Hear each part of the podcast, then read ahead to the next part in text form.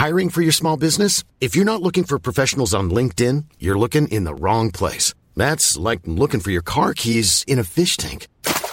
LinkedIn helps you hire professionals you can't find anywhere else, even those who aren't actively searching for a new job but might be open to the perfect role. In a given month, over 70% of LinkedIn users don't even visit other leading job sites. So start looking in the right place. With LinkedIn, you can hire professionals like a professional. Post your free job on linkedin.com slash people today. Life is full of what-ifs. Some awesome, like what if AI could fold your laundry? And some, well, less awesome, like what if you have unexpected medical costs? United Healthcare can help get you covered with Health Protector Guard fixed indemnity insurance plans. They supplement your primary plan to help you manage out of pocket costs. No deductibles, no enrollment periods, and especially no more what ifs. Visit uh1.com to find the Health Protector Guard plan for you. Hey,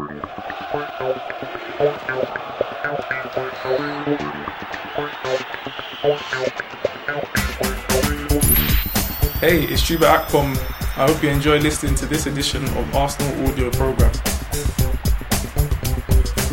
Premier League, Sunday, April 22nd, 2018. Arsenal versus West Ham United. Kickoff 1 pm.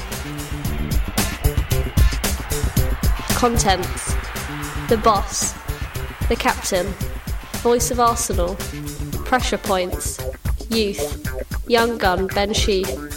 Match Action Arsenal vs Southampton. Community Match Action CSKA Moscow vs Arsenal. Visitors West Ham United. 1998. Player feature Jack Wilshere. In the mix Arsenal Women. Match Action Newcastle United versus Arsenal. My Story. Teams.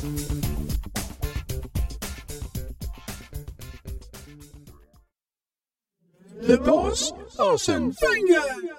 The boss says the most important thing right now is our finish to the season, starting today. Arsene was talking to Chris Harris. I'm sure you are all aware that, after careful consideration and following discussions with the club, I feel it is the right time for me to step down at the end of the season. I do not want to say too much now, but as I said on Friday, I am grateful for having had the privilege to serve the club with full commitment and integrity for so many memorable years. For now, there are still seven football matches to play this season, hopefully eight if we can triumph over Atletico. And my immediate thoughts have to be about these games, starting with West Ham today. It's been good for us to have a week's recovery time ahead of today's game, because it's given us the chance to do a bit more tactical work and to focus on some of the players in the squad with injuries. We've had a good week in training, and that's been welcomed because we've played a lot of matches in midweek recently, which can be difficult both physically and mentally. We've had time to dissect what went wrong at Newcastle last weekend. There's a difference between the performance and the result, because I felt we played very well in the first half and we should have put the game to bed. In the second half, I felt the team played with a good spirit, but you could see that some players had played on Thursday night, especially late in the game. We had 70% of the ball, were 1 0 up, and in the end you lose 2 1, and you wonder how you can lose this game. That's what happened. We conceded two goals from nowhere. Overall, we played with a good spirit, but with a bad result we have to deal with that. It's very disappointing because I feel it's very harsh to swallow a defeat like that, and the way we lost three points. Our away form is a concern because we've traditionally had a very good record in matches on the road. It has a subconscious weight on our minds. Once you're in a negative spiral like that, it's very difficult to get out. I gave Joe Willock his Premier League debut at Newcastle you could see the talent and you could also see the lack of experience in some situations of the game, but overall it was promising. It's very important for us to show the young players some faith and trust.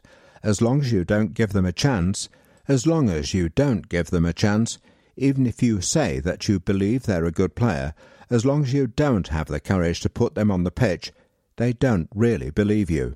For me, the fact that there's less at stake in the Premier League is a good opportunity to see how ready they are, and for them as well to realise that it's much harder than they imagined when they're playing in youth games. Today, there's a big gap between the Premier League and the Youth League. If you look across England, for me that's one of my main worries. If you look through the Premier League, there are no young players. Everywhere you have academies, everywhere you have good players, but nobody plays. Why? Because of the gap between the Youth League and the Premier League. It's also because of the pressure every manager is under to perform. Every game lost is a disaster, so they go for more of a conservative attitude and more for security. Reiss Nelson made his first Premier League start against Southampton, and Eddie Nketiah has been involved from the bench too. We have more young players who are close to making the step up as well. Emil Smith Rowe is close, Josh Da Silva is close, and of course Konstantinos Mavropanos is too. But at the moment he is injured. These are the players who are the closest. Then there's Jordi Osei-Tutu as well.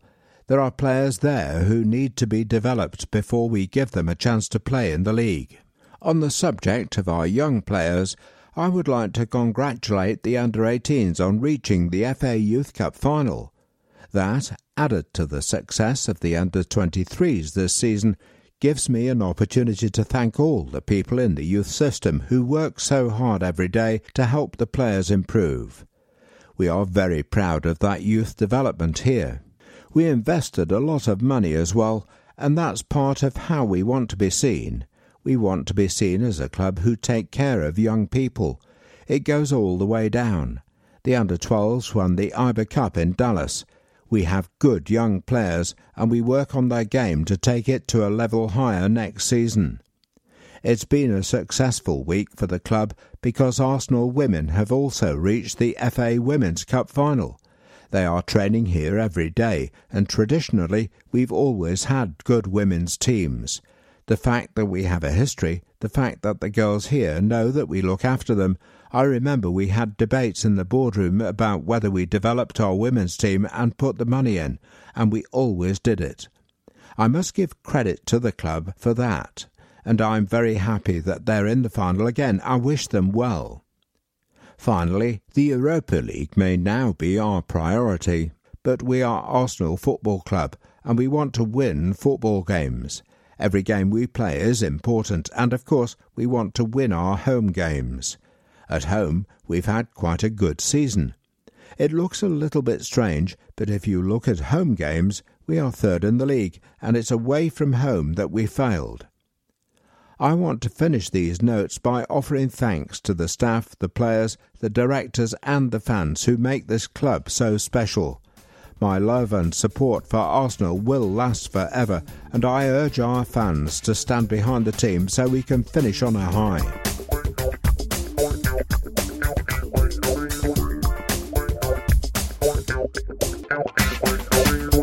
The captain, Per Mertesacker. Per pays a very personal tribute to the man who brought him to the club. It's only right that I begin these notes by paying tribute to a man who's taught me so much both on the pitch and as a human. We were only informed on Friday about the manager's decision to step down at the end of the season, so it's still quite emotional. Obviously, he's been at the club for such a long time, and he's been so supportive to me. One major reason why I'm here is because of him. It's been emotional, and there will be time to digest it, but it's a sad feeling right now. He's been the major figure for this club for more than 20 years. He's been so impressive for me, and he's trusted me so much throughout my career in bringing me here, giving me the opportunity to play here, and making me captain even when I was injured. He also gave me a future role here at the club, so I'm very grateful and humbled for the opportunity he gave to me. It is a sad day for me, but we're also moving forward for the future. It's in Arsene's interest as well that this club will give positive memories to the fans and the people. The boss has brought in the right people at the right time and has had continuous success. That really amazed me in terms of his football knowledge and what he brought to this country and this club. It was so instrumental for what followed in the coming years. The people that he hired and the players he signed have always made a difference. I was just amazed how a coach could be such a main figure to the club, which needed him to grow as quickly as the club did. I spoke to him the first time on the phone. He spoke in German, and that impressed me. I knew he could speak a bit of the language, but was surprised to learn that he's fluent in it. It was good to talk to him, and it's always been good to talk to him and to be around him. I was ready to fight for him and the club after that conversation. I was so glad, so satisfied in that moment. His calmness, especially in the first week after the 8 2 defeat at Manchester United, really struck me. I expected a storm, a storm of pressure, but it was all about him calming everyone down and focusing. The trust for his team and the trust for the individual is so massive. In sport, people change a lot when things go wrong, especially at the professional level. Some people change things and do things differently, but him trusting people to learn from those mistakes was huge. It's something I will always put on him. He made me aware that there's room for trust and honesty, to care about people. There have been a lot of challenges, a lot of highs and lows, but how he went through tough times has taught me a lot about his character and about how to trust people and get people in the right places to be successful. He gave us the opportunity to explore ourselves in order to be successful, and he's always managed to get the team around himself to be successful. The memories of winning titles with him and bringing joy to so many people, something he's done for years, will stay with me forever. There's now an emphasis on us doing it for him too. We want to send him off as he deserves, with a cup. We have a chance, a possible final, and we want to give him the farewell that's due to him. It's our duty. He deserves that so much. He's a legend here and will always be remembered as one. For us to step up is natural now, as humans. You always say you'll give your best, but sometimes circumstances change and you adapt quickly. I hope we can capitalise now, put energy in the right direction, and move forward as a club together. Let's give him the credit he deserves. His passion is winning and making everyone aware that winning is the only option here. That is his legacy. Now let's all be united until the very end of the season and do this together. Thanks for your support.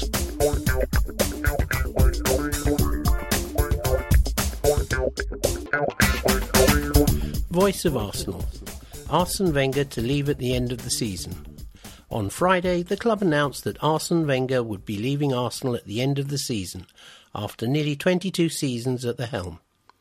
The longest serving manager in the club's history, Arsene's influence has been enormous. A league title winner on three occasions, including one of the greatest achievements in English football history, the 2003 04 unbeaten season. He has also won a record seven FA Cups and seven Community Shields, but his achievements cannot just be framed in respect of trophies. The style of football played by his teams and wider approach to the game not only revolutionised Arsenal but proved a huge influence on football in this country. The demand to see his teams play such exciting football allowed the club to move to a new stadium with confidence, and throughout his tenure he has remained a figure who has commanded respect across the footballing globe and represented the values of Arsenal Football Club with class and dignity. Arsene will lead the team until the end of the season and the club will make an appointment as soon as possible. There will be no further comment on the selection process from the club until the appointment is made. Born, Strasbourg, France, 22nd of October 1949 joined Arsenal October the 1st, 1996. First match as manager versus Blackburn Rovers away, League, October the 12th, 1996, 1 2 0. Career stats, League, played 823, won 473, drew 199, lost 151, for 1549 against 801. FA Cup played 109, won 78, drew 16, lost 15, for 214 against 88.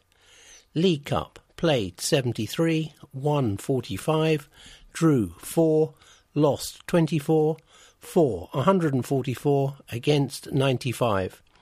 Community Shield played 9, won 7, drew nil, lost 2, 4 16 against 6. UEFA Cup, UEFA Europa League. Played 23, won 14, drawn 4, lost 5. 4 50 against 20. UEFA Champions League.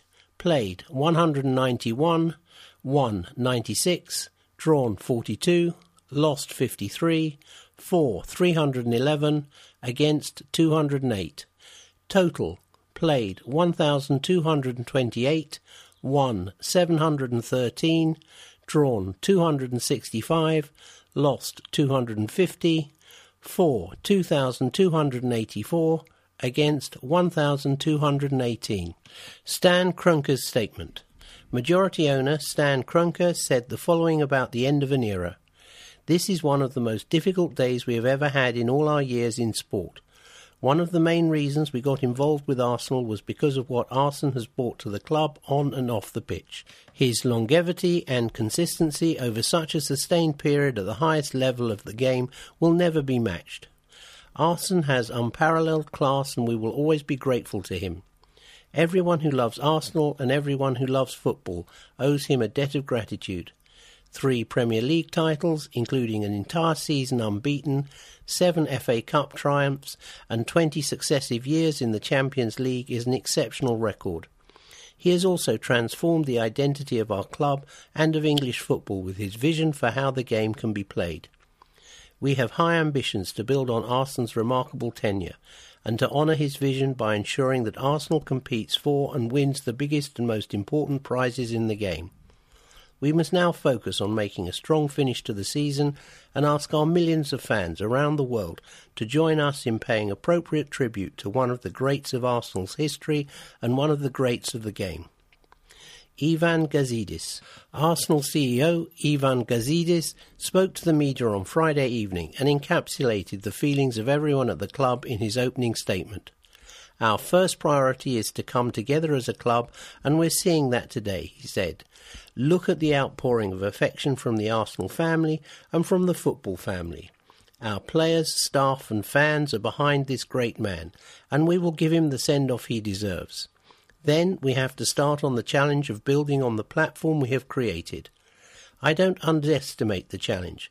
I've often said it's the biggest challenge we will have to face, but I'm confident in the people we have in place to take forward Arsene's legacy and build on it, and I'm excited for the future. In the coming weeks and months, the world will see the unity and power of this great football club and the people within it. I have the greatest respect for Arsene, and I value his incredible contribution to this club. It's my ambition, my goal, to ensure that we honour and build on that contribution as we take our club forward. Now it's for the club. Now it's for Arsene. Now it's for Arsenal. Burnley Matchday Programme.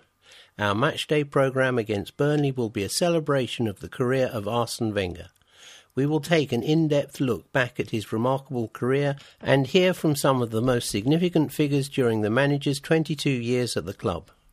We would also like to hear from you, the Arsenal supporters. Email your thoughts on the boss to programme at arsenal.co.uk and we will print as many as we can in what is sure to be an extremely collectible issue. Please ensure your submission is less than 50 words. Welcome back, boys. With the FA Youth Cup final on the horizon, a very special group of 40 somethings are enjoying the game from a hospitality box this afternoon. Our FA Youth Cup winning team of 1988 will be watching the match together, reminiscing about the time they were crowned the best youth team in the country. Kevin Campbell, David Hillier, Alan Miller et al. hopefully will be taking to the pitch at half time, so please give them a warm round of applause play on the pitch at the Emirates. We're pleased to announce that, courtesy of our lead partner Emirates, we will again be giving members the opportunity to play on the pitch at Emirates Stadium in the prestigious Emirates Fan Cup 2018. On the afternoon of May the 12th, 16 teams will compete in the tournament, and you could be leading out one of the 16 selected sides. To participate in this very special five-a-side tournament, the team captain must be an Arsenal member, and each team can have a maximum of seven players, including your skipper. The deadline to enter is April the 30th at 11:59 p.m. For more details, visit arsenal.com. Thank you, Lynn. Arsenal staff member Lynn Cheney is a guest of the club in the director's box this afternoon to celebrate 30 years of working for the Gunners. Lynn has worked in the box office for our junior Gunners and over the last 20 years has been a key member of the communications department, coordinating the players' mail and numerous charity requests that come into the club. Thanks, Lynn, for all your hard work and dedication. Visit Chapman's. Are you reading this before today's game while hungry? Well, if you are, why not visit Chapman's, our food kiosk on Armory Square that remembers the innovations of our legendary manager Herbert Chapman. Opening hours. On a non-match day, Chapman's is open on a daily basis. On a match day, on a match day, Chapman's opening hours are as follows: kick-off 12:30, opens 0900, closes 1700. Kick-off 1500, opens 1100, closes 1800. Kick-off 1600, opens 1100, closes 1800. Kick-off 1730, opens 1200, closes 1900. Kick-off 1945 or later, opens 1400, closes 2100. The food available includes bacon rolls, hot dogs, sandwiches or wraps, muffins and pastries, crisps and chocolate, coffee, tea, soft drinks, and don't miss our offers. On non match day, season ticket holders receive a 15% discount on production of their valid season ticket. For the Burnley game only, season ticket holders receive a 20% discount on production of their valid season ticket. On this day in 1933, we win the league title thanks to a 3 1 win at Chelsea. In 1935, we're champions again, this time after beating Middlesbrough 1 0 away. Coming up, Tuesday, Arsenal women are at home to Liverpool in the WSL, while the under 18s host Swansea City. On Thursday, we welcome Atletico Madrid to Emirates Stadium in the first leg of our Europa League semi final. Burnley date changed. Our last home game of the season, originally scheduled for Saturday, May the 5th, will now be played as follows. Arsenal versus Burnley, Sunday, May the 6th, kick-off 4:30 p.m. It's the law. With the laws of football regularly being adapted, Ken Goldman, Vice Chairman of the North Middlesex Referees Society, sheds light on the game's latest changes and talking points. There are a number of aspects of the law that are often overlooked or seem strange, so here are a few of them. Did you know that 1. An indirect free kick for offside can now be taken from the attacker's half of the field if the attacking player who is offside returns to his her own half to challenge an opponent. 2. You can back heel a penalty provided the ball goes forward. An opponent must be 2 yards or 2 metres from the thrower at a throw in. 4. As you can't score direct from a throw in, if it enters an opponent's goal, a goal kick is awarded. But if thrown by a defender into his own goal, it becomes a corner. Back to the beginning. Writers of our Exhibit Arsenal feature, club historians Andy Kelly and Mark Andrews, along with Tim Stillman, have produced a superb new book, Royal Arsenal Champions of the South, looking at the fascinating events surrounding the club's life in South London. The book is now available for pre order at www.legendspublishing.net forward slash product forward slash royal dash arsenal dash champions dash of dash the dash south forward slash. And if you're quick, you can also claim a space on the roll of honour that features in the publication, although the cut-off time for this feature is the end of April. Bag it. Win with Arsenal and Puma. In every domestic programme this season, the club's kit partner Puma are giving away travel bags. Just answer this question to be in with a chance of winning. Question time. Who scored the opening goal in last season's 3 0 home win over West Ham United? Email your answer, including your name and address, to programme at arsenal.co.uk or tweet at Arsenal Magazine. All entries to us by Friday, April the 27th. One entry per person. Ref Watch, Lee Mason. This afternoon's referee is Lee Mason from Bolton. Mr. Mason is an experienced Premier League official and he's officiated three of our matches so far this season. Our defeat against Swansea City in January was the first time we've lost with him in charge in 20 matches, a run that stretches back to a 3 2 defeat at Wigan Athletic in April 2010. Here's our recent record under Mr. Mason 2013 14. Premier League Norwich City nil, Arsenal 2. 2014 15. Premier League Arsenal 4, Newcastle United 1. Two yellow cards. Premier League Hull City 1, Arsenal 3. 2015 2016. Premier League Crystal Palace 1, Arsenal 2, yellow cards 1. Premier League Arsenal 2, Everton 1, 2 yellow cards. Premier League Arsenal nil, Southampton nil, 2 yellow cards. 2016 17. Premier League Arsenal 3, Stoke City 1. 2017 18. Premier League Arsenal 2, Swansea 1. Premier League Burnley nil, Arsenal 1. Premier League Swansea 3, Arsenal 1. 3 yellow cards. Premier League table Manchester City played 33, points 87. Manchester United played 34, points 74. Liverpool played 34, points 70. Tottenham played 34, points 68. Chelsea played 34, points 63. Arsenal played 33, points 54. Burnley played 34, points 52. Leicester played 34, points 44.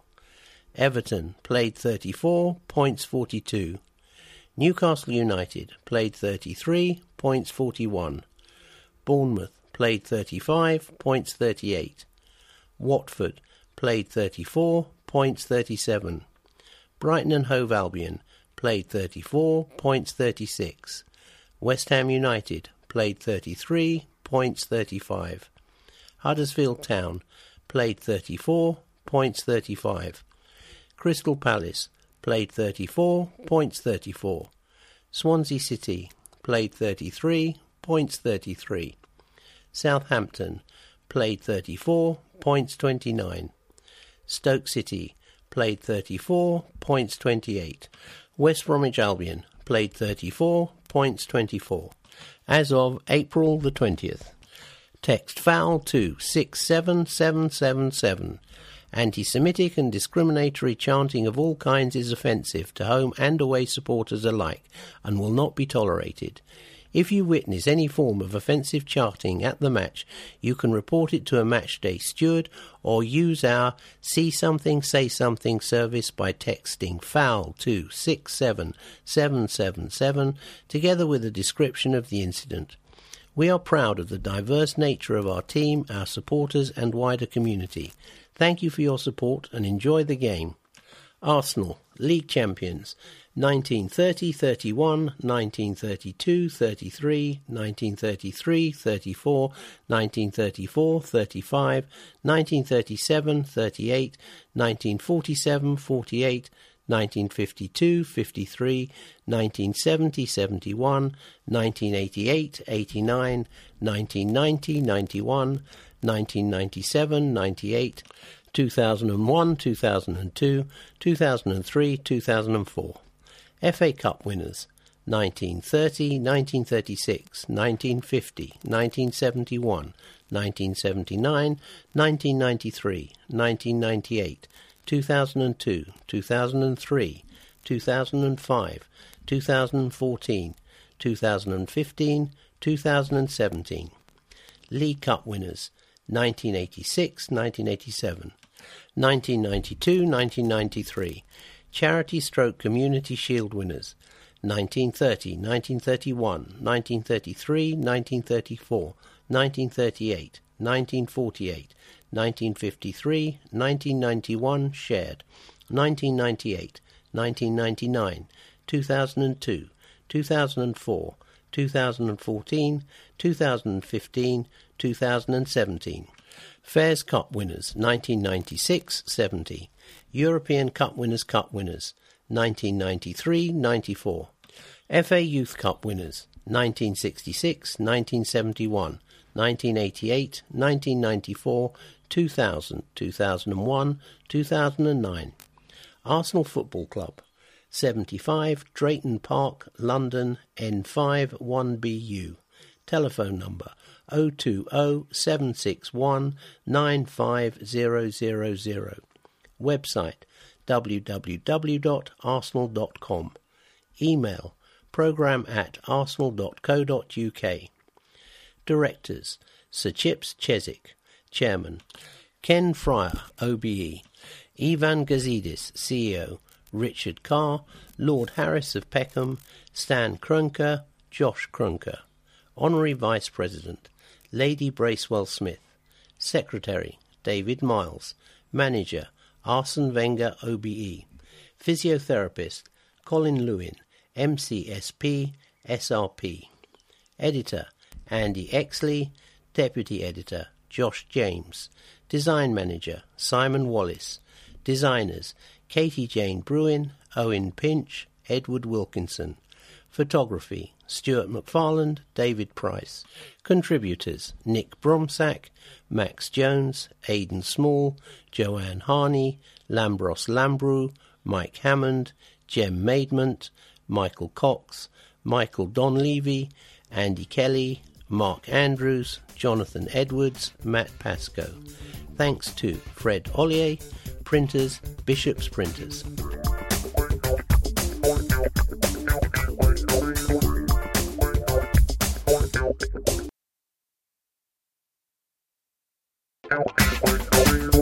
Pressure points. In the words of Arsene Wenger, the glare has never been stronger. So, we asked the Arsenal stars about pressure situations on and off the pitch. Per Mertesacker. In which Arsenal match did you feel under most pressure? Every game I have played, I wouldn't say there was just one particular game. It's very important to recognise the pressure you are under every time you play and address it. You respect every single game, and for me, every match day feels the same. You feel that extra pressure. You go to the toilet more. You are aware of what you eat when you eat. So every competitive game you play should have that same sense of nervousness. It's a tough feeling on the match day you get each time. Do you enjoy that pressure? Are you someone who thrives under it? Well, I'm not going to miss it. It's very stressful, and sometimes injuries happen because you haven't mastered the pressure well enough on the psychological side. Even on a physical side, strange things can happen, so I respect every competitive game in every competition, and I felt that pressure every match day. Arsenal are winning a cup final 1 0 with five minutes to go, but you are unable to play and you're watching at home. How stressed would you be? Would you be able to watch? When you're playing, it's easier because you have no option to leave, but on this example, I could be in the stands and it would be nerve wracking, even more so if you're at home, but at least you could escape. But no, I would stay and watch it rather than sneak off. You need to grind it out. We have a penalty in the last minute to win the cup final. Who do you want taking it? Santi Cazorla. If not him, then Mikel Arteta. Either way, it's not me. How about a penalty shootout? Do you put yourself forward for the first five? Probably not. At youth level, I missed a penalty which stopped us progressing in the competition. I was 18, and I still haven't got over it. I haven't taken one since. Since then, whenever I played in a game with a shootout, we have got through just using five players. The manager used to avoid me on those occasions anyway. I remember we had a very young squad when we played away to West Brom in the League Cup a few years ago.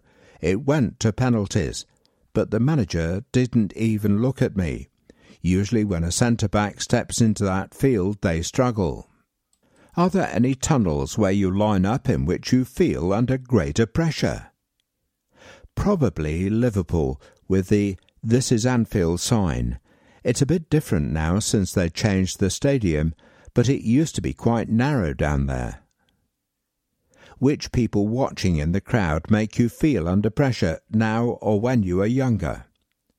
I prefer not to know. If there was a scout there or a coach, I wouldn't want to put extra pressure on. I'm not putting myself in that position. A lot of people are always watching. Your agent says there's a small speaking role in a blockbuster new film. Do you take it? Would you be any good? Yes, why not? I would take it on. I think I'm capable. It's your driving test again. Would you pass? I was lucky enough to help Mo out with his theory test recently. I used to test him while we were travelling with the team, and we discussed the questions. So that helped me, and I think I could pass it again. I think he appreciated my help, even if he doesn't say it. You're looking after a baby and have to change a nappy, can you? Yes, easy. I have changed loads. You're on I'm a Celebrity. What kind of challenges would you fear the most? Anything with snakes. I don't know how they do the food either. I saw the German version and they had to eat a live spider. That's not for me. There are some things I might do, but not with snakes. You move clubs to a country that speaks a different language, and you're told you have three months to learn a new language. Could you? That would be very interesting to see. If I was somewhere where no one spoke English or German, I'd have a chance. I think I would be capable. You're in a karaoke bar and it's your turn to sing. Are you nervous or excited? Depends what the song is, but probably excited. If I could choose, I'd go for Whitney Houston. I Want to Dance with Somebody. I would nail that, or any Whitney song, really. You've moved to a new house and need to put up some shelves, could you? Nope. I'd ask my brother to do it. You've done something wrong who is the last person in the world you want to tell you off. I'm open for criticism from anyone. I would just want it over and done with as soon as possible. I can take it. You have to be without your phone for a week. How would you cope? I'd love to do it, just to see how I cope. It's too much of an addiction. I'll do it when I go on holiday after my playing career. I'd turn it off or leave it behind. Fifteen years ago we coped, so why not now? You've been told you have a year to learn another sport and play it professionally. Could you do it? Whew, that's a tough one. I used to play tennis and table tennis, but to do it professionally? Impossible. When you go one on one with a professional, someone in the top 100, you can't get the ball back. So, no way, maybe beach volleyball. I have some ability there, but the other sports are so physical I just wouldn't get on. Your best man at a wedding. How would you feel about making the speech? I've never done it. I would definitely be nervous. It's probably similar to speaking at the charity ball, which I have done before. You are always nervous doing stuff like that, but it's good to expose yourself to these things because people recognize it's natural to be nervous. You're at the top of a mountain and need to get down it as quickly as possible. Could you ski? I tried it when I was younger, but not for years, so no.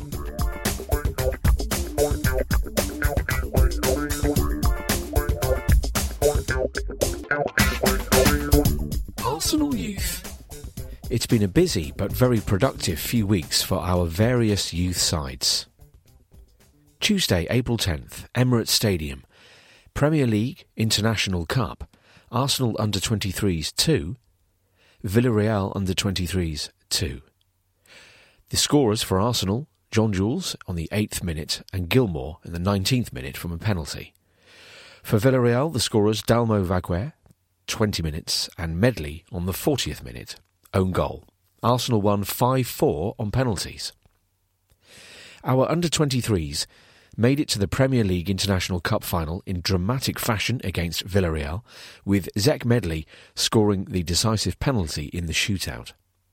Having beaten the likes of last year's winners, Porto and Bayern Munich en route to the semi-final, we came into this clash at Emirates Stadium in fine form.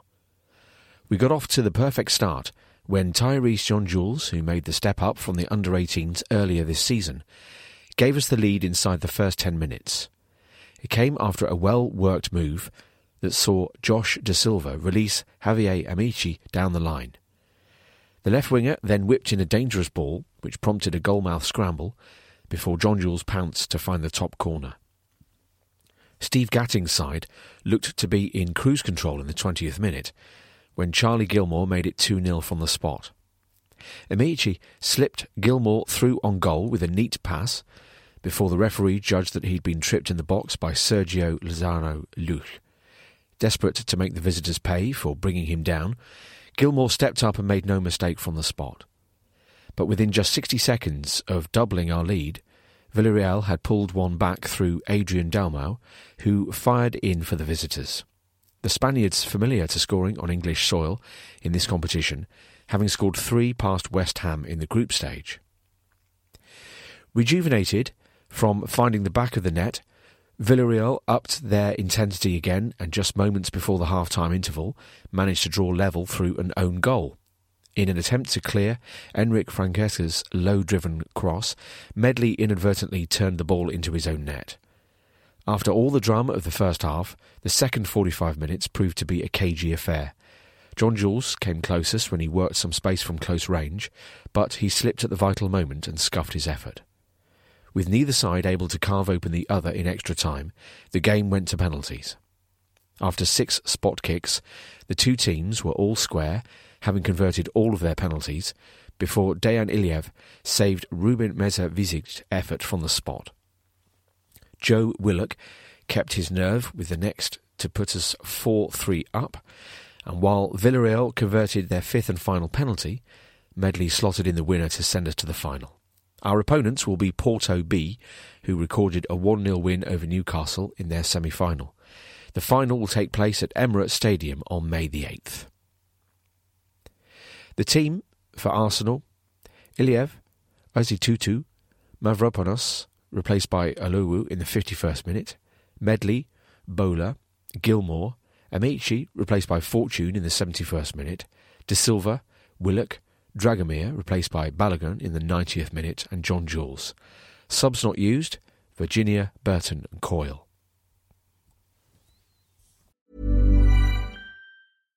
How would you like to look five years younger? In a clinical study, people that had volume added with Juvederm Voluma XC in the cheeks perceived themselves as looking five years younger at six months after treatment. Look younger, feel like you. Add volume for lift and contour in the cheeks with Juvederm Voluma XC. Reverse signs of aging by adding volume to smooth laugh lines with Juvederm Vollure XC.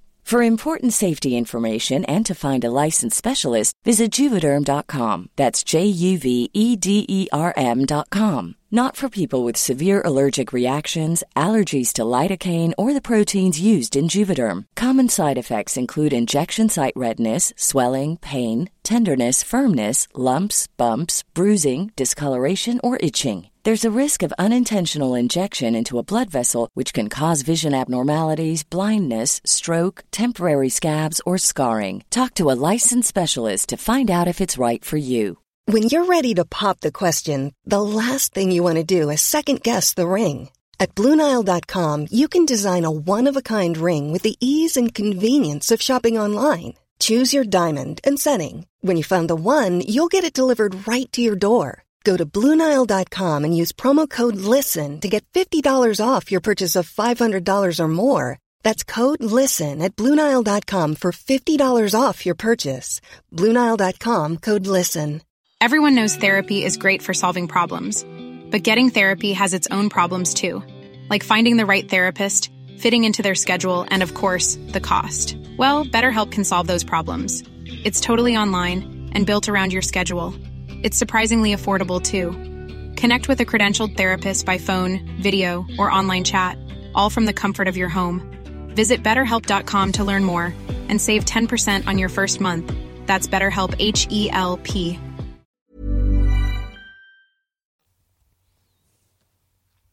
Friday, April 13th, Emirates Stadium, Under 23s Premier League 2, Swansea Under 23s nil, Arsenal Under 23s 1.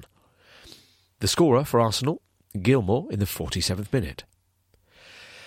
Our under 23s consolidated their position at the top of the Premier League 2 table with a hard fought 1 0 victory over fourth placed Swansea City. The Gunners were without key players Eddie Nketiah, Reiss Nelson, and Joe Willock, who have all been involved in first team duties in recent weeks. But the young side's dogged performance was a testament to their quality and consistency this season. The game started in unfortunate fashion when goalkeeper Dejan Iliev was forced off due to a head injury. His replacement between the sticks was Hugo Keto, who was very impressive in just his fourth appearance of the season at this level. He was a commanding presence throughout the game. The first chance fell to the home side when versatile 16 year old forward Flo Balogun found Vlad Dragomir in the box, but his effort was blocked by the Swans' defence. 17 year old Emile Smith Rowe was making his return from injury in this fixture and his free kick was well saved by the experienced Erwin Mulder. The sides went into the break with the deadlock still unbroken, but not before captain Josh Da Silva forced Dutchman Mulder into another fine save. Steve Gatting's side clearly responded to the messages he had passed on during the interval, as within two minutes of the restart, Arsenal went 1 0 up against their title rivals. A training ground routine from a corner was brilliantly worked by the young side and finished off by Charlie Gilmour. The corner was powerfully drilled across the box by Javier Amaechi before Dragomir fooled the visiting defence by dummying the ball and letting it run through to the Scotsman Gilmour, who curled the ball expertly into the top corner. That's his third goal for the under 23s this season. Our lead was nearly doubled by the assist maker Amaechi, but he shot wide after good work in the build up by Zech Medley. Naturally, Swansea piled the pressure on towards the end with a few efforts, but we defended resolutely to score an important three points towards our quest for the title. Next up for the under 23s was a trip to London Stadium to face fifth placed West Ham last Friday. The Gunners went into the game knowing victory would guarantee the title. We will have a report in Thursday's matchday programme. The team for Arsenal Iliev, replaced by Keto in the 22nd minute, Alou, Bola, Osei-Tutu, Medley, Amaechi, Dragomir, Smith Rowe, replaced by Burton in the 60th minute, Gilmour, Balogun, replaced by Fortune in the 81st minute, and Da Silva. Subs not used, Daley Campbell and Coyle. Friday, April 6th. Prenton Park, under 23 Premier League 2, Liverpool under 23s 1, Arsenal under 23s 1. The scorer for Liverpool, Gallagher in the 63rd minute. The scorer for Arsenal, Balogun in the 90th minute. A young Arsenal team earned a creditable draw at Prenton Park to keep up the pressure on Leicester City, and it was a last gasp effort from 16 year old Folarin Balogun that secured the point, pouncing on a loose ball in the 90th minute after Jordi Osei-Tutu's shot had been saved by Cameron Gallagher. The first half was a goalless affair, though Liverpool had the best chance through Yan Dhanda, who fired just over. The young Gunners finished the half strongly, though, with first-year scholar Javier Amaechi thwarted by keeper Kelleher. Dhanda spurned a chance for the home team early in the second half, but he was instrumental in Liverpool taking the lead on 63 minutes, threading a ball through to Tony Gallagher, who shot beyond Joao Virginia into the top corner. Kelleher then made a super stop from Josh Da Silva as it looked like the hosts were going to take all three points, but he was powerless to prevent Balogun's crucial leveller in the dying moments. The team for Arsenal, Virginia, Olowu, Osei-Tutu, Medley, Bola, Daley Campbell, replaced by Fortune in the 70th minute, Amaechi, replaced by Balogun in the 90th minute, Dragomir, Gilmour, John Jules, Da Silva. Subs not used, Keto, Coyle and Burton.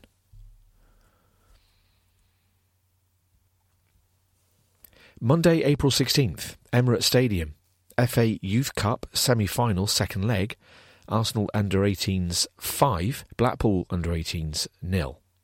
The scorers for Arsenal, Balogun in the 18th minute, Ballard in the 20th, Burton in the 23rd, Smith Rowe in the 34th from a penalty, and Smith in the 90th. Our under 18s hit five past Blackpool in a thrilling night at Emirates Stadium, sealing our spot in the FA Youth Cup final against Chelsea. Our front line displayed fluid attacking football throughout and have now scored 20 goals during their six game run to the final. Flo Balogun was at the heart of every attack in the opening stages, but for a while it seemed like it wouldn't be his night in front of goal. The right winger failed to convert a delightful cross from Javier Amaechi before rattling the crossbar and missing a one on one. But the teenager kept his head up and in the 18th minute got his reward by lobbing Craig Thordarson with a perfectly timed header. Our lead was doubled just two minutes later when Amaechi's corner was hooked into the six yard box and met by a towering header from Danny Ballard. It was a wonderful moment for Ballard, who was released from the academy just two years ago. The youngster was then invited back as a trialist, offered a contract, and now wears the captain's armband. It's been a bit of a roller coaster at Arsenal, said Ballard. Even looking back to when I got my scholar, I never thought I'd be in this position. But I have a manager who believes in me, and I think I've taken my opportunities. It's all starting to pay off. Blackpool would have hoped to find some defensive organisation after our electric start to the game, but we showed no mercy and continued with our relentless attacking approach. Robbie Burton beat his marker with a sharp turn and fired in from 25 yards before Emile Smith Rowe stole the show. The 17 year old started his run from deep in his own half and effortlessly skipped past five players, forcing the Blackpool defence to hack him down out of frustration. I was gutted that I got brought down, said the attacking midfielder. I just got the ball, saw space, and then started to run through. I just wanted to score. Smith Rowe stepped up for the penalty and made no mistake, finding the top right corner, taking his tally to four in the FA Youth Cup. Amaechi's thumping strike was then denied by the outstretched Thordarson before Tyrese John Jules hit the side netting. Balogun was constantly used as an outlet to stretch the Blackpool back line, and in the 74th minute his final contribution saw Blackpool reduced to 10 men. Jack Newton had been caught out in midfield and dragged the Arsenal winger to the floor, forcing the referee to brandish his second yellow card. Substitute Matthew Smith then rounded off the scoring as he tapped in Bukayo Saka's saved effort deep into stoppage. The result means our young gunners will travel to Stamford Bridge on April 27th for the first leg of the final, before the Blues will make the trip to Emirates Stadium on April 30th. The side for Arsenal Virginia, Daley Campbell, Thompson, Ballard, Medley, Burton, Balogun, replaced by Smith in the 76th minute, Amaechi, replaced by Coyle in the 72nd minute, John Jules, Olayinka, Smith Rowe, replaced by Saka in the 62nd minute. Subs not used, Okonkwo and Olowu. Saturday, April 7th, Shenley Training Centre, Under 18s Premier League South, Arsenal Under 18s 1, Leicester City Under 18s 3. The scorer for Arsenal, Ole Olayinka, in the 60th minute. The scorers for Leicester City, T in the 36th, Shade in the 57th, and Leshabela in the 72nd minute. James Olayinka was on the score sheet, but it proved nothing more than a consolation as the young under 18s lost 3 1 defeat at the hands of Leicester City. With a number of the under 18 regulars being rested following a busy schedule at the Dallas Cup, Kwame Ampadu drafted in exciting prospects from the under 15s and 16s. Leicester were quick out of the starting blocks and had the opportunity to go a goal up again inside the first 10 minutes when Kairo Edwards John was gifted an open goal. The right winger looked set to score, but in came Dominic Thompson with a stunning slide tackle to clear the ball off the line. The Foxes continued to push forward, however, and took the lead on 36 minutes, when Connor T raced through on goal down the left wing and found the back of the net with a cool finish. Neither side worked any real chances in the opening stages of the second half until Leicester pounced again to double their lead. Edwards John combined with Tyrese Shade on the edge of the box before the latter found the bottom corner with a curling effort. Again, we showed great spirit to play on the front foot after conceding, and this time we grabbed our reward through Olayinka. Bukayo Saka cut in from the right and split the Foxes' defence with a neat pass, leaving Olayinka the task of finding the far left corner from a tight angle. Our young gunners continued to push for an equaliser and build on their momentum, but in the 72nd minute, the referee judged that Mark McGuinness had fouled Thakgalo Leshabela in the box and pointed to the spot. The midfielder made no mistake from 12 yards. The team for Arsenal Barden, McGuinness, Thompson, Spencer Adams, Clark, Swanson, replaced by Smith in the 30th minute, Olayinka, replaced by Martin in the 74th, Saka, replaced by Dennis in the 65th, Aziz, Beckford, Okaflex. Subs not used, Okonkwo and Matthews.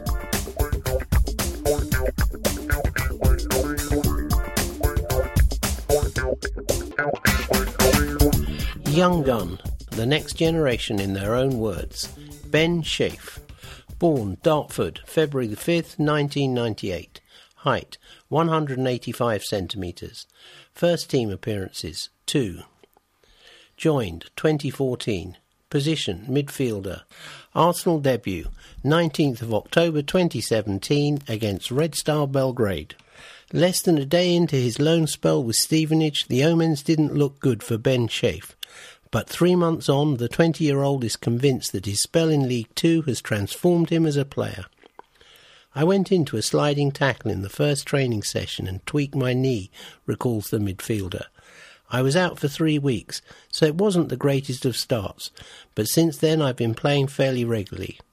There are three games left of the season, and if I feature in all of those, I think I can count the loan spell as a real success. I know going on loan is principally about gaining experience and game time at a competitive level, but I've found the rewards and influence on me personally and my game goes way beyond that.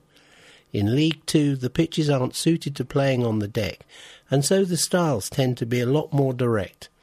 It's a lot more physical than I've been used to in the under 25s, and that's perfect for me. I've developed into a holding midfielder. When I first arrived at Arsenal from West Ham, I was attacking in style. Then I played at centre back and at right back, which helped improve me defensively. I really developed a defensive mindset when playing at centre back. It took me by surprise, but I enjoyed the need to be aggressive to win possession and beat the opponents to the ball. Joining Stevenage has added another dimension to that. It's not possible to win every game playing nice passing football, and you have to win ugly and grind out a win in whatever way possible. Pretty football doesn't always work, and you have to get involved in the nasty side of the game, which is what you need to have in the role that I play. The manager, Dino Maamria, is all about pressing hard and fast all over the pitch and being quick in transition, which has developed my game mentally and tactically. The other thing I've learned is that you have to limit risks. You have to pick your times to play and play the ball in certain areas of the pitch so as to keep control of the game. At Stevenage, it's not about development so much as it's about winning and achieving clean sheets. The result is important for the club, but also for the players away from the pitch. They have families and mortgages to pay, and a win bonus makes a big difference.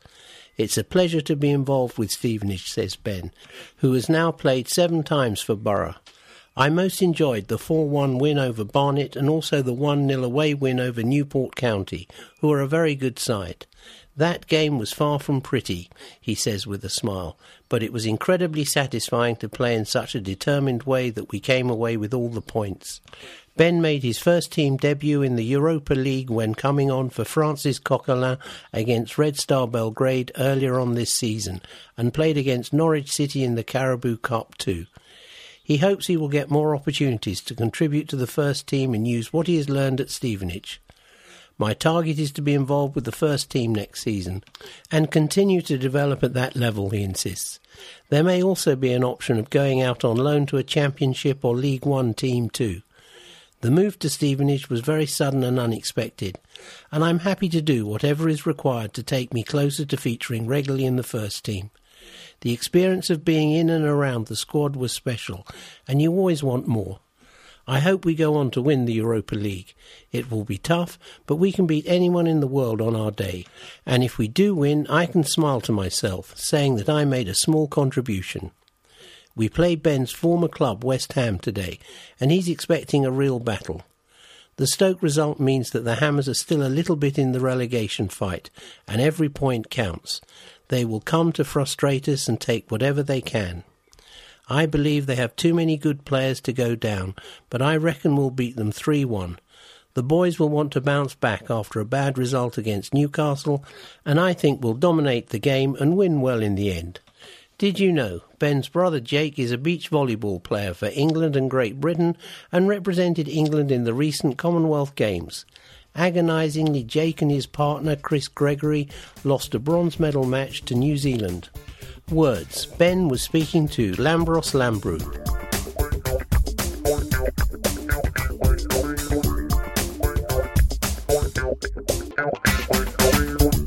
Match action. Arsenal versus Southampton, Sunday, April the 8th, 2018, 14:15. Premier League, game number 51. Venue Emirates Stadium. Referee Andre Marriner. Attendance 59,374. Arsenal 3, Southampton 2. Scoring for Arsenal were Aubameyang in the 28th minute and Welbeck in the 38th and 81st minutes. Playing were 33 Cech, 24 Bellerin, substituted in the 74th minute, 21 Chambers, 20 Mustafi, 31 Kolasinac, 35 Elneny, 29 Xhaka, 17 Iwobi, 61 Nelson, substituted in the 64th minute, 23 Welbeck, 14 Aubameyang, substituted in the 71st minute. Substitutes were 54 Macey, 16 Holding, who came on in the 74th minute, 18 Monreal, 10 Wilshere, who came on in the 64th minute, 11 Ozil, 9 Lacazette, who came on in the 71st minute, and 62 Nketiah. Match stats total shots 13, shots on target 7, corners 8, offsides 1, fouls 11, possession 70%. Scoring for Southampton were Long in the 17th minute and Austin in the 73rd.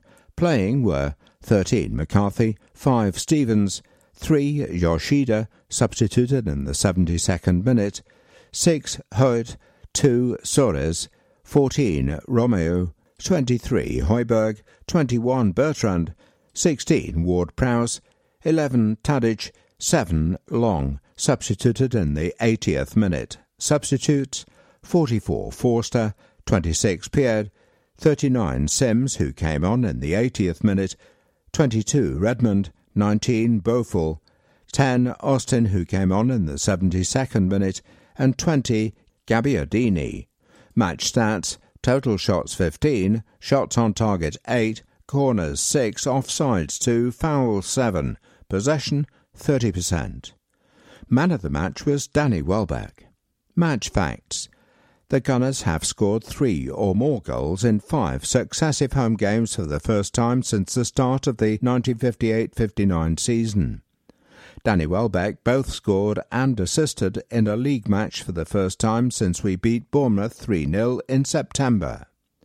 Arsenal have won six games in a row in all competitions for the first time since May 2017. First half. It was a big day for Reiss Nelson, who made his first Premier League start and was involved in the action early on as we began brightly. But it was the visitors who took the lead when Shkodran Mustafi misjudged a cross and Shane Long nipped in to guide the ball past Petr Cech. That disturbed our rhythm until we forced an equaliser on the half hour mark. Alex Iwobi found Danny Welbeck, whose deft flick was converted by the red-hot Pierre-Emerick Aubameyang. Welbeck then turned from provider to scorer, meeting Iwobi's through ball to fire home. Second half. The Gunners started the second half by forcing three saves from Alex McCarthy, only for Southampton to weather the storm and edge their way back into the game. Mo Elneny cleared off the line, and Cech denied long, but then Charlie Austin came off the bench and scored with his first touch. Still, we weren't done, as Welbeck shrugged off a miss from close range to score with a far post header from Iwobi's cross. There was still time for two red cards for Jack Stevens and Mo Elneny, whose dismissal was later rescinded, but the points were ours. There are seven photographs with this report, apart from the small one under the score line. The full page has the caption Oba is mobbed after levelling the scores, his sixth goal in his first seven Premier League games. The other six photographs have the captions, clockwise from top left, Pierre-Emerick Aubameyang flakes home the equaliser, then dodges the challenge of Cedric Soares. Reiss Nelson is felled on his first PL start. Danny Welbeck fires home the second, then heads the winner and celebrates a man of the match display.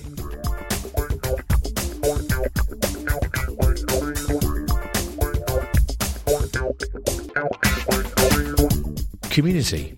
Using the power of the Arsenal name to positively impact the lives of young people since 1985. Twitter in the community.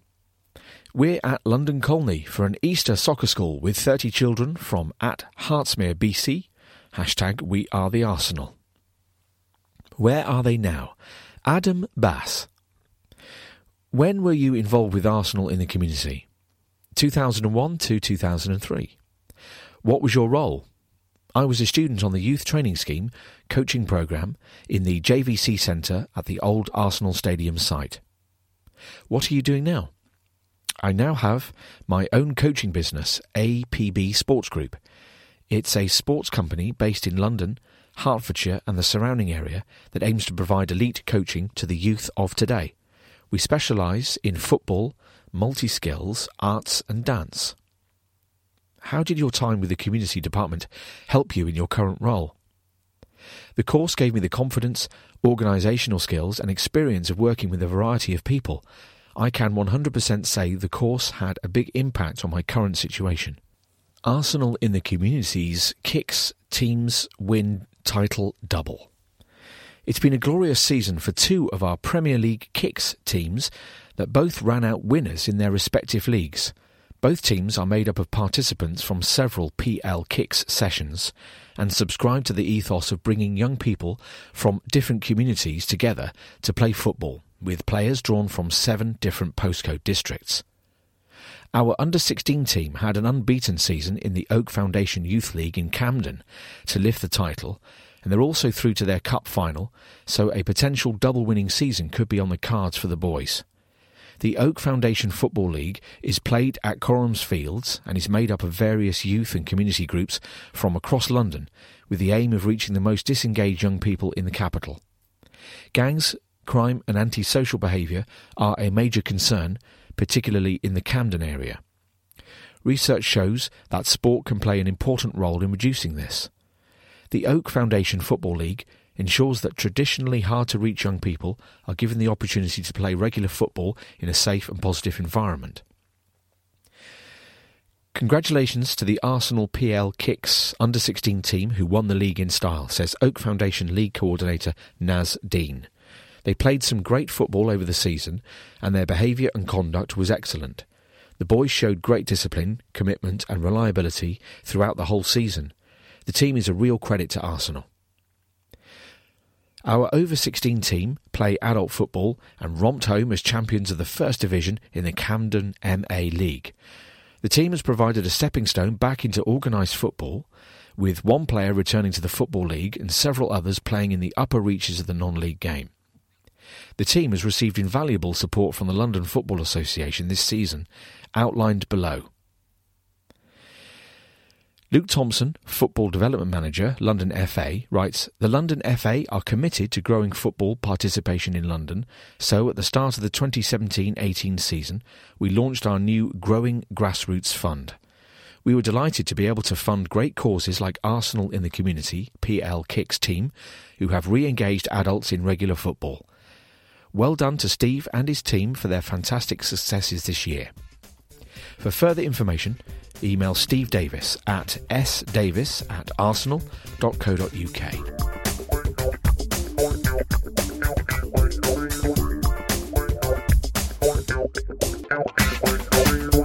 Match action CSKA Moscow versus Arsenal. Thursday, April the 12th, 2018, 2005.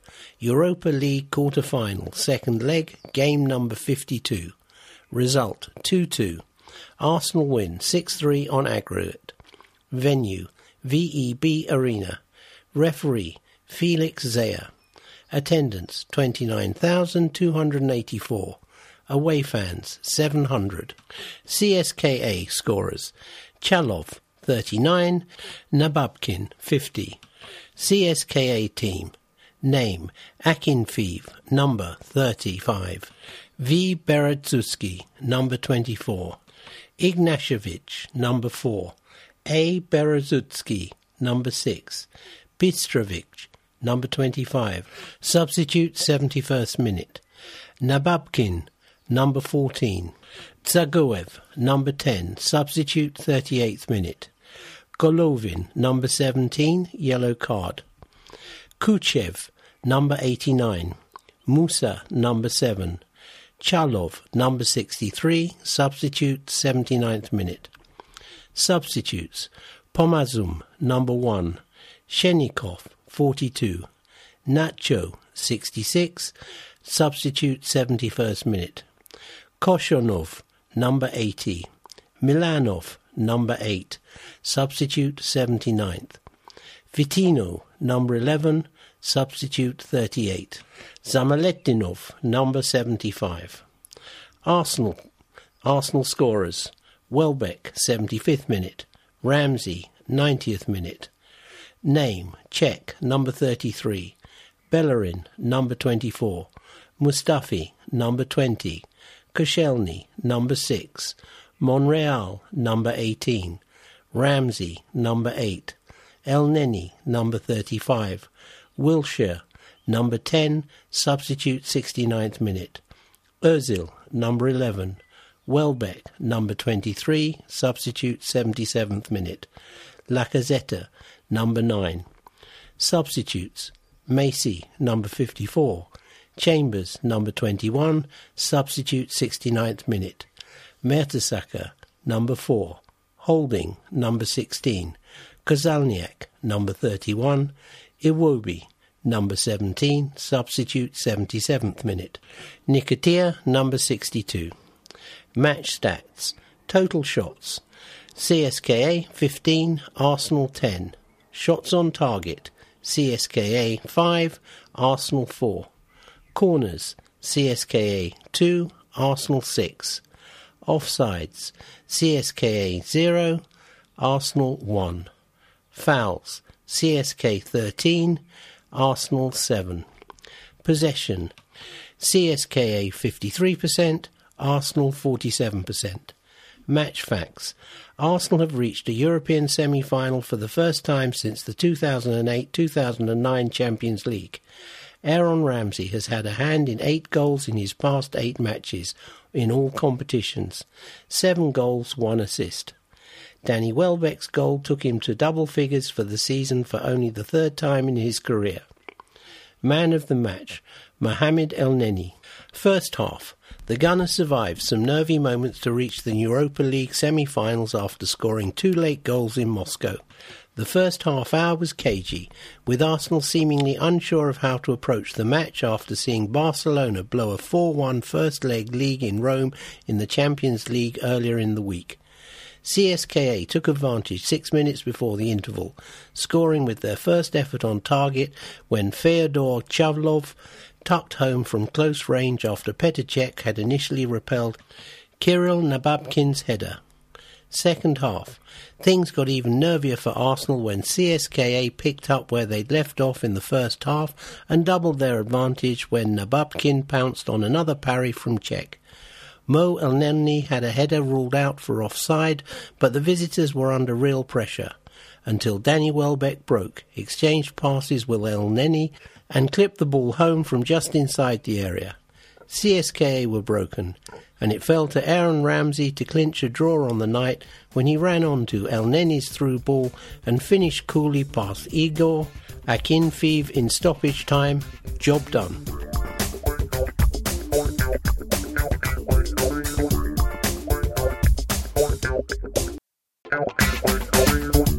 visitors. West Ham United. West Ham's trouble season looks to be heading towards a happy ending. By Mike Hammond. The Hammers' bid to avoid relegation from the Premier League has received a considerable boost in recent weeks, and they come into this afternoon's London derby unbeaten in three matches and with a decent buffer protecting them from the drop zone. A 1 1 draw at home to struggling Stoke City on Monday night lifted David Moyes' team into 14th place in the table, seven points clear of the dreaded dotted line. While it was not the result that Hammers fans had been hoping for, the stoppage time equaliser from substitute Andy Carroll that rescued a precious point and just as significantly took two away from their opponent could prove to be one of the club's most important goals of the season. That draw against Stoke made it five points in three games, following a 3 0 home win against Southampton and a hard fought 1 1 draw away to Chelsea. Prior to that, the team and the club appeared to be in dire straits, with back to back 4 1 defeats at Liverpool and Swansea being followed by a 3 0 home loss against Burnley, played to the backdrop of a major crowd disorder at the London Stadium. Fortunately, the club's last two home games have passed without incident, and with the improved results have come a greater degree of calm and togetherness.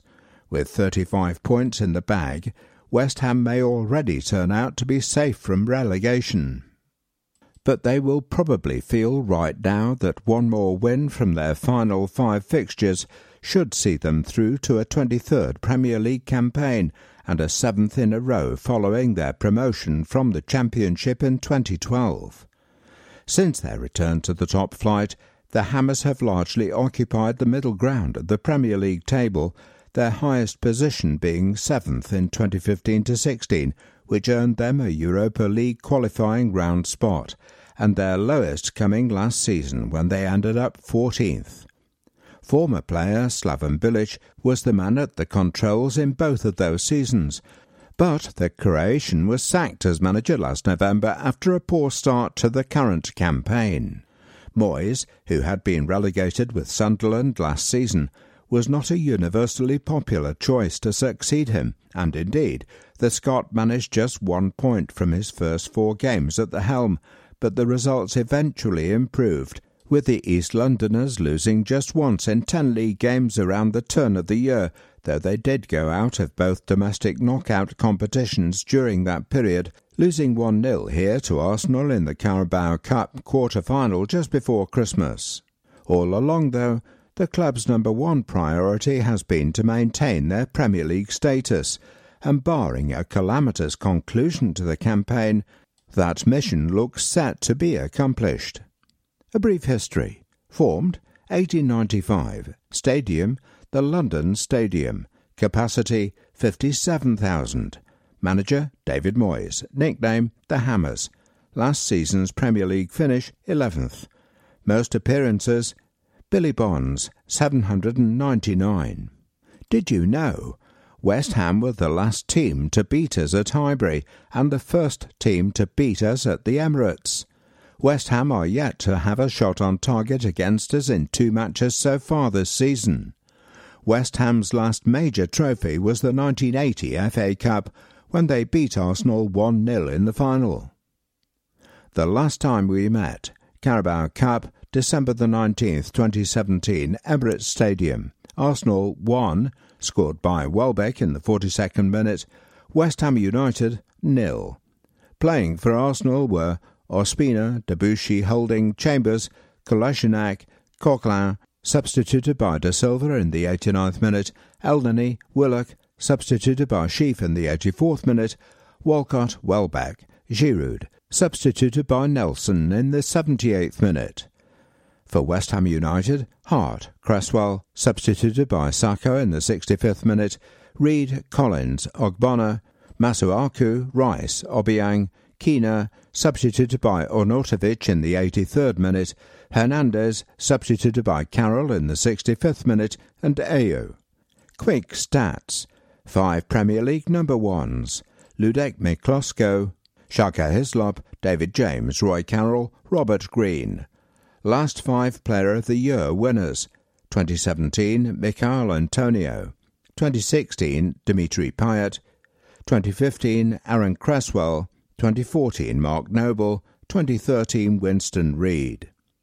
Played for both Ian Wright, Marouane Chamakh, Kaba Diawara, Freddie Ljungberg, Henri Lansbury. Memory Lane 1. Mesut Ozil, Theo Walcott, and Olivier Giroud all scored in the second half to give us a 3 0 win over today's opponents in last season's corresponding fixture. 2. We scored four times in the space of 10 minutes to set up a 5 1 win over West Ham in January 2013. With the scores level at half time, Giroud scored two minutes into the second half and again just before the hour, his goal sandwiched by strikes from Santi Cazorla and Walcott. The run. We haven't had a goalkeeper play back to back games against West Ham since Wojciech Szczesny in 2014. All time record Arsenal vs West Ham. Played 137 lost 34, won 63, drawn 40.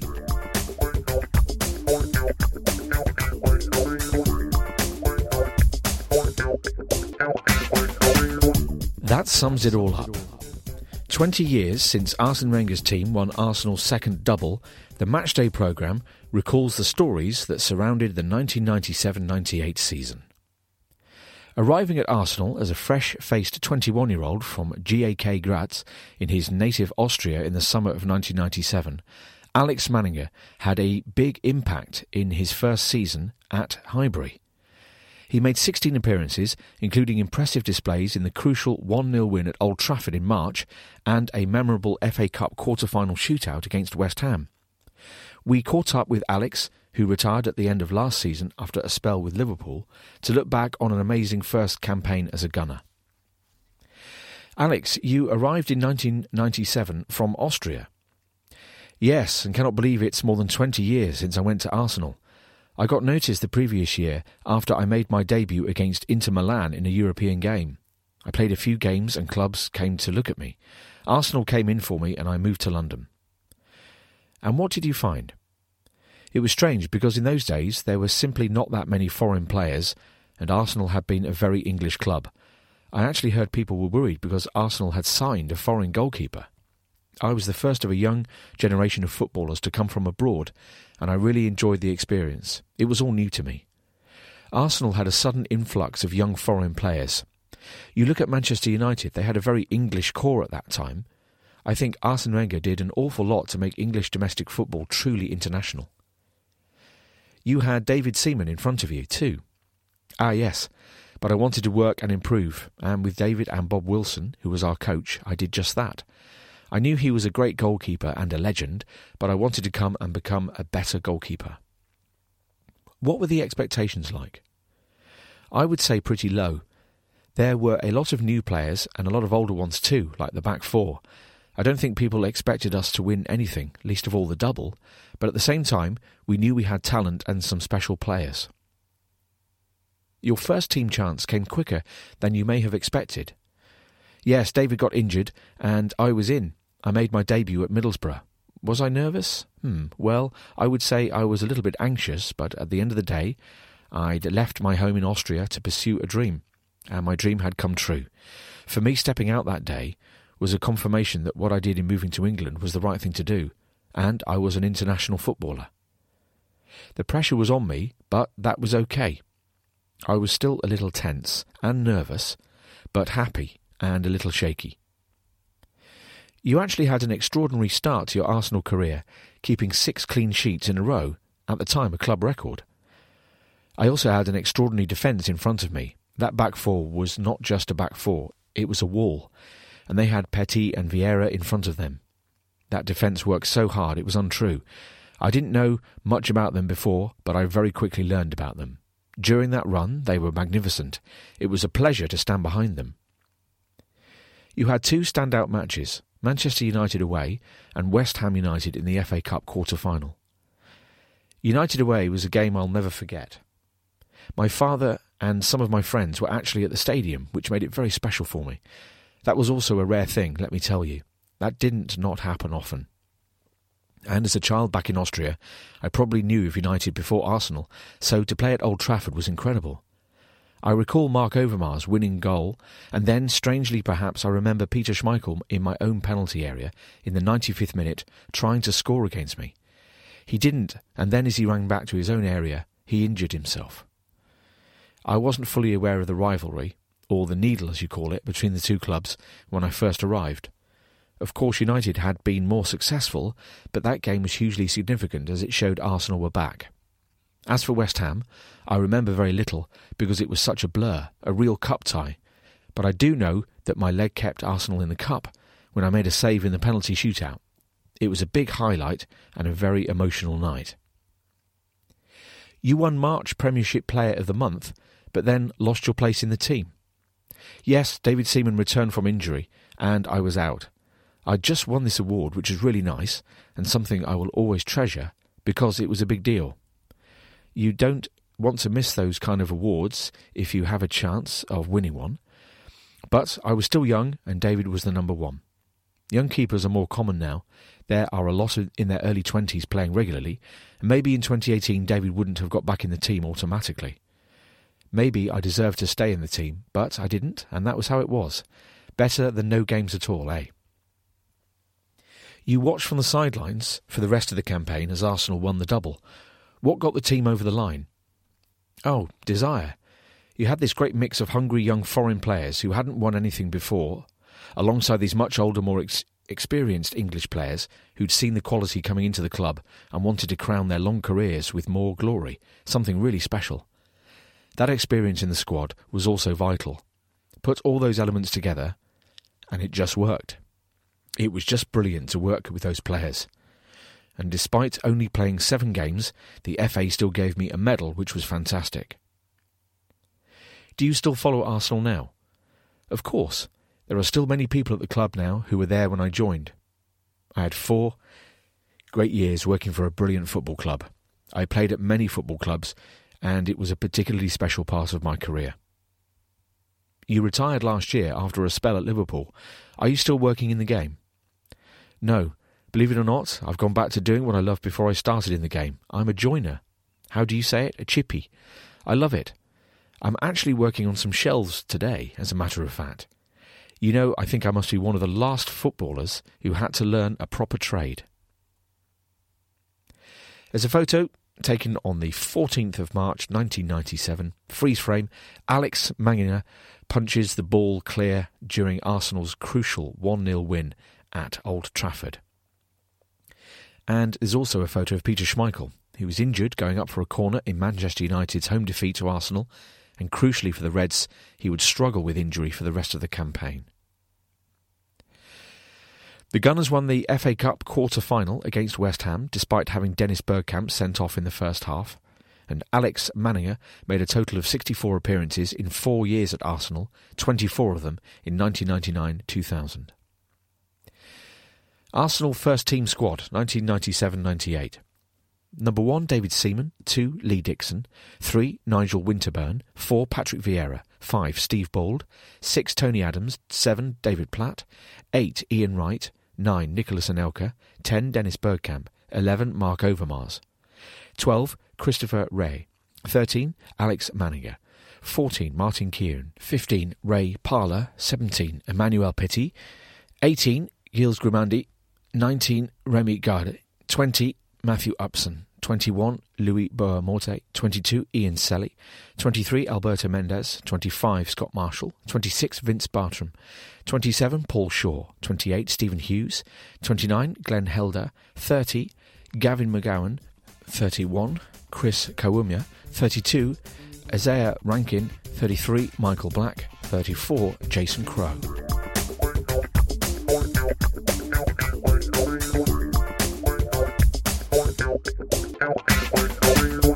Exclusive player interview Jack Wilshere.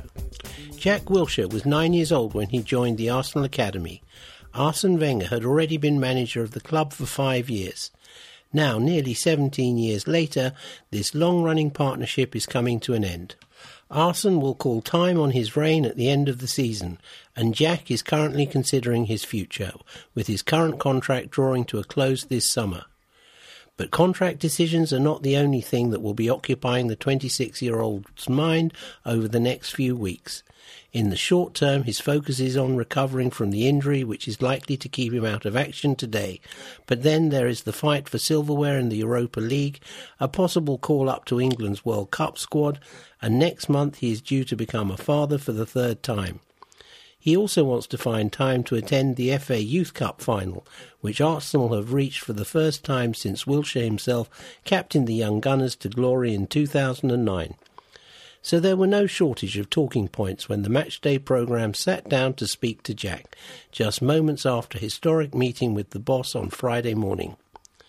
What was your reaction when the manager told you he was leaving? First of all, I was shocked. I didn't see it coming. I know he had another year left on his contract, and I thought that he would do it. But unfortunately, he's not. I'm sad. Ever since I've known about Arsenal, Arsenal has been there. I'm sad. I'm a little bit disappointed that we couldn't give him the season he wanted, but we've still got a chance to win something so he can leave on a high. He's been great for me throughout my career, gave me my chance from a young age, stuck with me, showed his faith in me, and helped me to develop as a player. I owe him a lot in his career, and I want to give him the send off he deserves. I'm sure the fans do. I know the rest of the players do, and we want to win something for him now. You've grown up with him here, and a lot of the fans would have done too, so it's going to take a while to sink in, isn't it? It is. We've literally just found out an hour ago, and I'm sure when the dust settles and we have a few days to think about it, we'll start to reflect on it. At the moment, it's a bit raw. It's a bit sensitive. We want to send him off the right way because he's given so much to us. He's shown faith in every single one of us as players, and we need to send him off in the right way. Is that an extra motivation for you to win the Europa League? Exactly, and that's what we have to do now as players. We have to put everything to one side and put all our focus into winning this competition to give him the send off he deserves. We spoke to him this morning and he was a bit like that.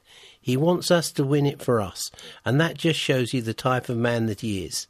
We need to win it for him, really, and get behind him in these last few games to give him the send off he deserves.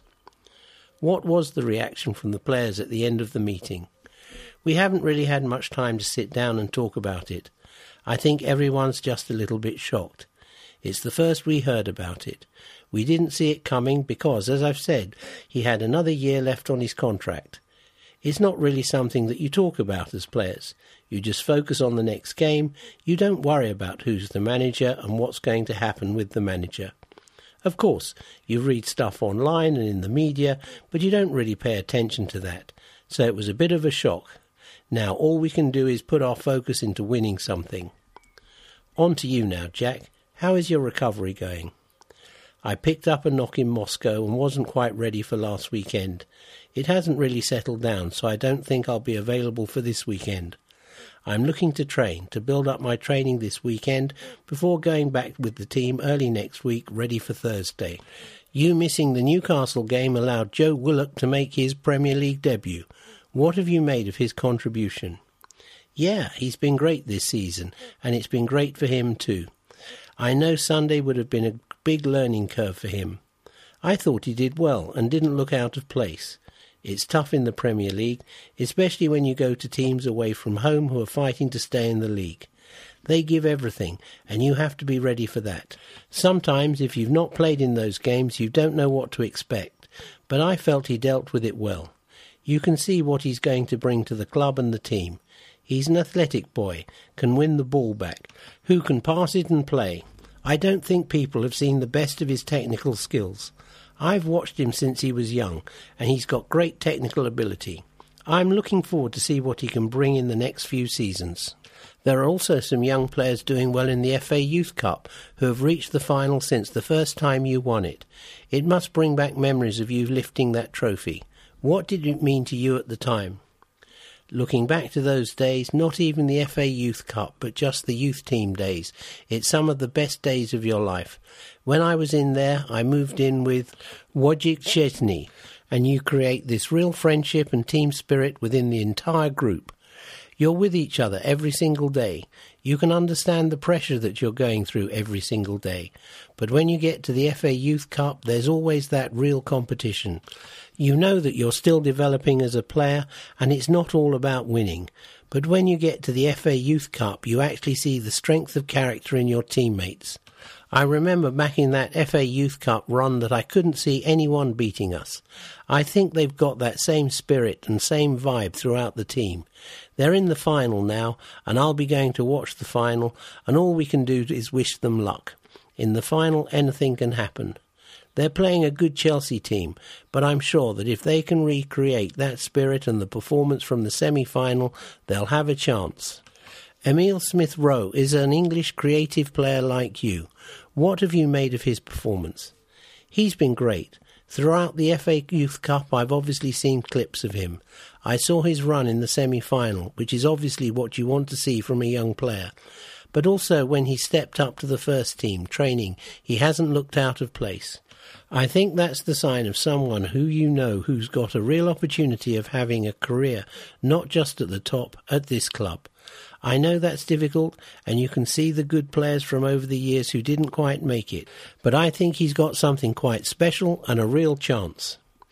You've got a busy few months coming up for yourself because there's another baby on the way. Yeah. My main focus at the moment is getting fit and taking care of my family. Obviously, for my missus, it's quite big. It's her first baby, and she's nervous, excited, and I can't wait. It's a little girl due in May, so I'm looking forward to that as well. So that will be number three for you. How many are you planning on having? We'll probably have one more definitely, and then we'll see.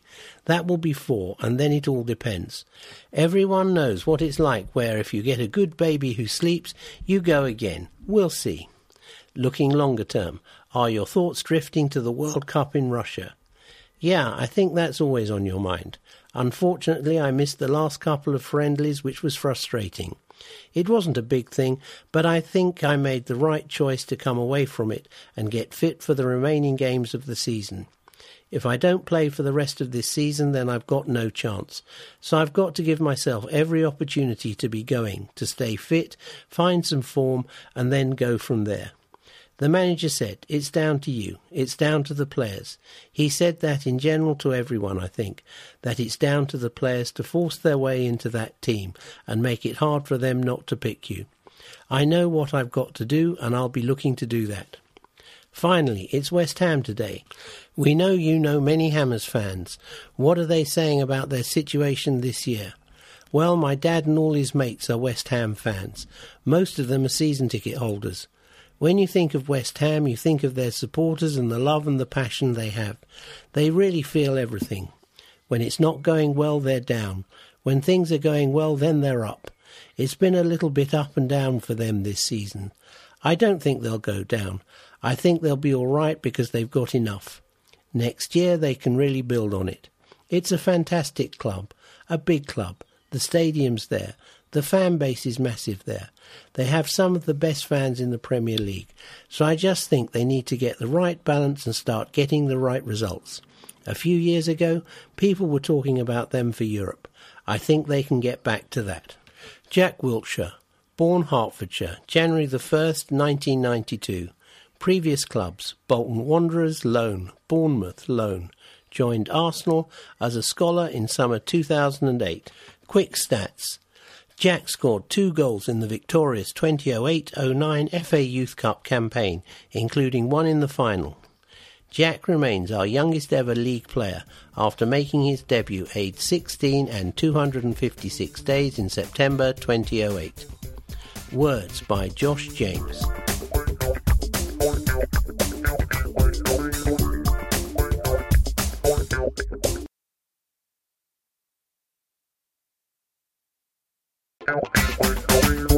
In the mix. Everything you need to know, and plenty you don't, about an Arsenal based topic. Arsenal at new stadiums. 1. Arsenal won 2 1 on our first visit to the Etihad in August 2003, with goals from Ashley Cole and Lauren, whose own goal had put Man City in the lead. Our last game at Maine Road was a thumping 5 1 win in February 2003. 8. There was no Henry, no Vieira, and Ashley Cole was sent off, but Gilberto's goal looked set to give Arsenal victory on their first visit to the King Power Stadium, only for Craig Hignett to bag Leicester a last gasp equaliser. 7. The Gunners' only success away to Bayern Munich came in our first ever match at the Allianz Arena in March 2013. Trailing 3 1 from the first leg, goals from Laurent Koscielny and Olivier Giroud weren't quite enough. 9. The Gunners' last match at Cardiff City's Ninian Park has been a drab nil-nil draw in the 2008-9 FA Cup, but there was no repeat when Aaron Ramsey scored two against his old club in a 3-0 win at their new home in late 2013. 10. Wales wasn't such a happy hunting ground in January 2012 when Arsenal lost 3 2 on their first visit to the Liberty Stadium, with Danny Graham scoring the winner less than a minute after Theo Walcott had made it 2 2. 16. Christopher Wreh was the hero on our first visit to Bolton Wanderers' new Reebok Stadium in March 1998. His 47th minute winner, keeping the Gunners on course to win the league title and double two months later. 15. It was a happy return for ex Millwall manager George Graham when he led Arsenal out at the New Den in January 1994 as a Tony Adams goal saw the FA Cup holders safely, if unspectacularly, through to the fourth round. 2. Paul Merson and David Platt both found the net on our first visit to the Riverside, a match in which Middlesbrough went from 1 0 down to 2 1 up to 3 2 down when Glenn Helder scored the winner, his only goal for Arsenal. 3.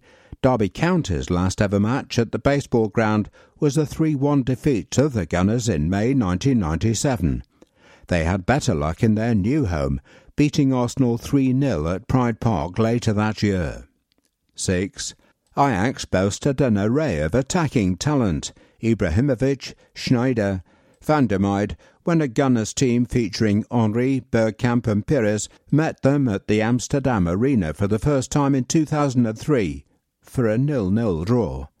5. The Gunners finished the season with a first visit to Huddersfield Town's Kirklees Stadium. We'll be hoping for a unique hat trick as we beat them 5 0 at the Emirates in November and 5 0 on our last visit to Leeds Road in 1993. 4. Arsenal's first visit to Wigan Athletics DW Stadium in 2005 created history. It was the first meeting between the two clubs. Arsenal won 3 2 and would win 4 2 in an even more historic meeting at the end of the season. 11.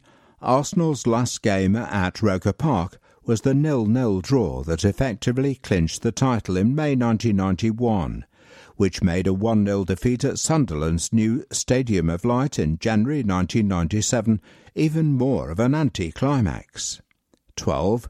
The Gunners' first visit to West Ham's new home was a thumping 5 1 win in December 2016. Mesut Ozil opened the scoring before Alexis Sanchez bagged a hat trick and Alex Oxlade Chamberlain netted from distance. 14. Thierry Henry didn't hang around on his and Arsenal's first visit to Reading's Madejski Stadium in October 2006, the Frenchman needing a mere 58 seconds to open the scoring in a 4 0 win. 13. The Gunners lost on their one and only visit to CSKA Moscow's Grigory Fedotov Stadium in 2006 but Aaron Ramsey's late equaliser ensured there was no repeat this season in a new stadium that took nearly 10 years to build.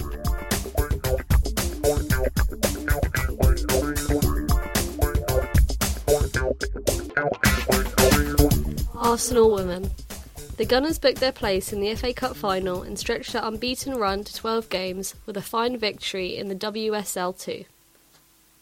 Words by Michael Donlevy. Sunday, April 15, 2018, Women's FA Cup semi final. Everton Ladies 1, Arsenal 2. Scorer for Everton Ladies, Kelly in the 68th minute, penalty. Scorers for Arsenal, Carter in the 25th minute, Quinn in the 90th minute. Louise Quinn scored a last minute winner against Everton on Sunday to book Arsenal's place in the Women's FA Cup final at Wembley next month. Manager Joe Montemurro named a strong lineup for the clash at Marine FC's Rossett Park, with Sari van Veenendaal in goal behind the usual back four of Lisa Evans, Leah Williamson, Quinn, and Emma Mitchell. Dominique Janssen, Jordan Nobbs, and Kim Little made up the midfield three, while Heather O'Reilly and Beth Mead supported Dan Carter up front. Danielle van de Donk and Vivianne Miedema were among the options on the bench. Everton started brightly in a hotly contested opening spell, but Nobbs forced a save from Kirstie Levell on 22 minutes, and just moments later the Gunners were ahead. It was Carter, the hero of our 2016 FA Cup final triumph over Chelsea, who opened the scoring, converting from close range after a powerful run and crossed O'Reilly on the right. Little and Nobbs both forced Levell into action again before half time, with Everton's only effort on target coming when former gunner Chloe Kelly tested Van Veenendaal from distance. The Blues began the second half strongly, and Kelly was twice denied goal scoring opportunities by Quinn and Little. But the young striker was presented with a chance to equalise from the spot when Janssen fouled Olivia Chance and she fired home confidently on 66 minutes. The Gunners had an opportunity to regain the lead 10 minutes later, only for Levell to make a good save from Janssen's free kick. Little and sub Miedema both went close, but for all the pressure, it looked as if the game was heading for extra time. Until Arsenal forced one last corner and Quinn rose highest to head home a winner. Arsenal will face Chelsea in the final at Wembley on Saturday, May the 5th, after the Blues beat Manchester City 2 0 in the other semi final. Tickets are available now via www.thefa.com, priced at £15 for adults, £5 for concessions, and free for children. Arsenal Van Veenendaal, Evans, Williamson, Quinn, Mitchell, Janssen, Nobbs, Little, O'Reilly, substituted by Kukin in the 90th minute. Mead, substituted by Miedema in the 79th minute. Carter, substituted by McCabe in the 79th minute. Subs not used. Moorhouse, Vanderdonk. Gunners see off in a form Reading. Arsenal were in action again on Wednesday and climbed back to third in the WSL with an impressive 3 1 win over Reading in a pulsating game at Meadow Park. The Gunners were on the front foot from the kickoff, and skipper Kim Little opened the scoring with just nine minutes on the clock by beating her marker and firing into the top corner from the edge of the box. The home side doubled the advantage on 26 minutes when the Royals failed to clear a corner, and Dominique Janssen was on hand to head home from close range. Reading came out fighting after the break, and Farrell Williams added to her tally of great goals against her old club by rifling a first time volley into the bottom corner. But the Gunners restored the two goal advantage on 63 minutes when Danielle van de Donk showed great composure by rounding Earps to score the third goal. Arsenal leapfrogged Reading and Birmingham City in the table and sit eight points behind leaders Chelsea with two games in hand, and five points behind Manchester City with one game in hand. The women are in action again today at bottom club Yeovil Town, who picked up their first point of the season by holding Birmingham to a goalless draw on Wednesday. Miedema on target in World Cup qualifiers. Arsenal's internationals had a busy start to the month as they took part in qualifiers for next summer's World Cup in France. There was frustration for Jordan Nobbs as England were held to a nil-nil draw by Wales, and there was a sweet moment for Beth Mead, who made her debut as a late substitute. Nobbs also started the 2-0 win over Bosnia and Herzegovina, with sub Mead winning a penalty. A Scotland team featuring Emma Mitchell, Kim Little, and Lisa Evans lost 1 0 in Switzerland, but then beat Poland 3 0 while Louise Quinn and skipper Katie McCabe helped Ireland beat Slovakia 2 1. Vivianne Miedema netted her 50th international goal as the Dutch beat Northern Ireland 7 0, with Sari van Veenendaal, Dominique Janssen, and Danielle van de Donk also starting. The Dutch then beat Ireland 2 0 in Dublin.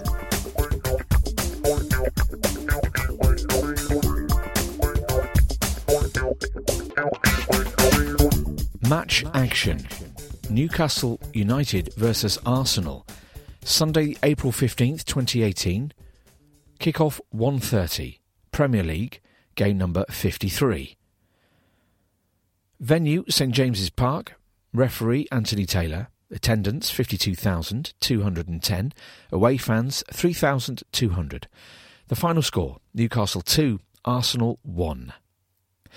Match stats. Total shots for Newcastle, 8. Shots on target 4. Corners 2. Offsides 1. Fouls 11. For Arsenal, total shots 15. Shots on target 3. Corners 5. Offsides 2. Fouls 9.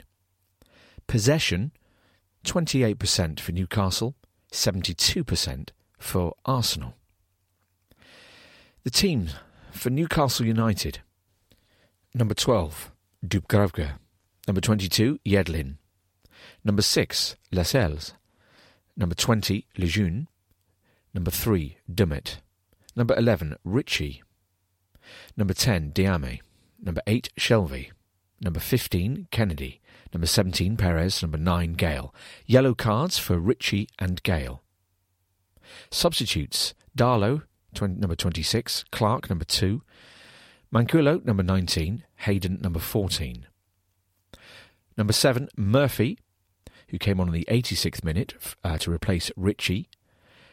Slimani, number 13, who came in in the 63rd minute to replace Gayle. And Joselu, number 21, who came in in the 79th minute to replace Perez. The team for Arsenal Number 33, Cech. Number 21, Chambers. Replaced in the 78th minute by Maitland Niles, number 30. Number 20, Mustafi, yellow card. Number 16, Holding. Number 18, Monreal. Number 35, El Elneny, yellow card. Number 29, Xhaka, yellow card. Number 69, Willock, replaced in the 68th minute by Welbeck. And number 17, Iwobi, replaced in the 86th minute by Nketiah. Number 14, Aubameyang, number 9, Lacazette. The scorers for Newcastle United were Perez in the 29th minute and Ritchie in the 68th. The scorer for Arsenal, Lacazette in the 14th minute. Man of the match was Alexandre Lacazette. Match facts Arsenal have lost five successive away games in the league for the first time since December 1984. Our goal was the Gunners' 100th in all competitions this season. Joe Willock became the 56th teenager to make a Premier League appearance for Arsenal, a record ahead of Manchester United and Chelsea, 50 each. First half. Arsene Wenger summed up this result as the story of our season, as Arsenal's poor away form continued at Newcastle United. The visitors had made a bright start too, with Alexandre Lacazette and Pierre-Emerick Aubameyang starting together for the first time in a much-changed team from the two-all draw in Moscow. They combined beautifully on 14 minutes when Aubameyang curled a pass to the far post for Lacazette to fire the ball into the roof of the net, and we looked in control until Ayoze Perez raced in to beat Petr and make it 1-1. Second half. The Gunners failed to build on a strong finish to the first half, in which Calum Chambers twice went close and Joe Willock shot wide on his Premier League debut. Alex Iwobi did flash one over the bar, but both sides were getting bogged down in midfield and struggling to create opportunities. It was Newcastle who broke the deadlock when Matt Ritchie finished coolly from 12 yards, and although we dominated possession and pressed for an equaliser, the home side held firm in the closing stages to take all three points.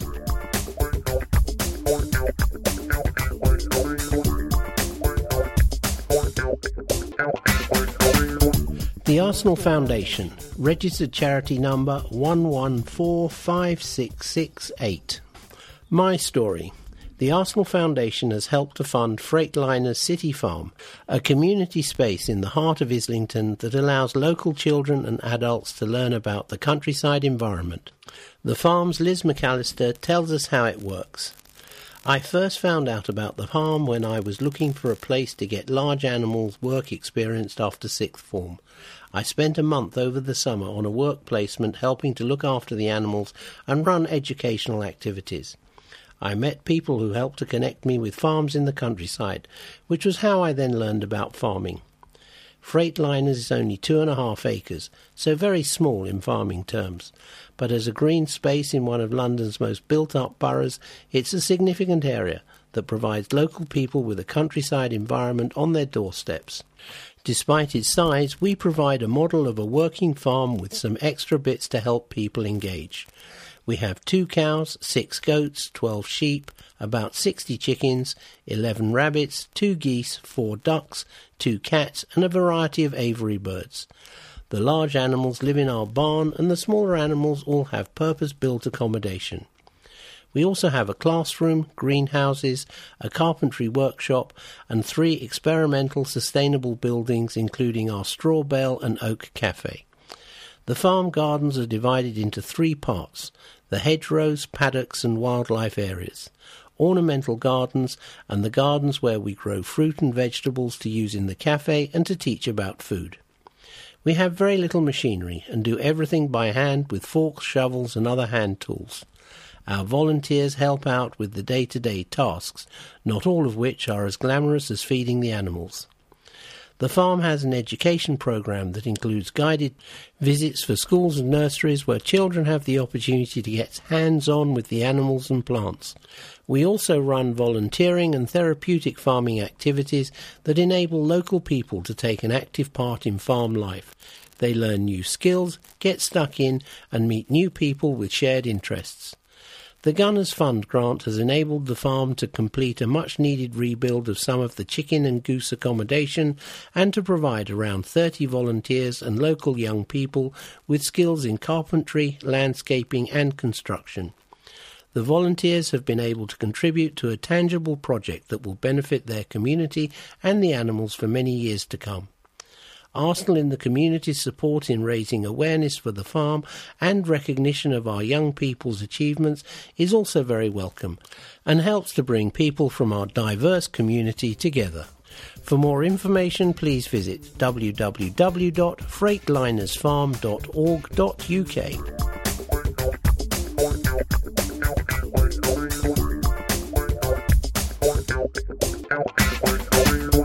Teams for Arsenal manager Arsene Wenger. Red shirts with white sleeves, white shorts, and red and white socks. 4. Per Mertesacker.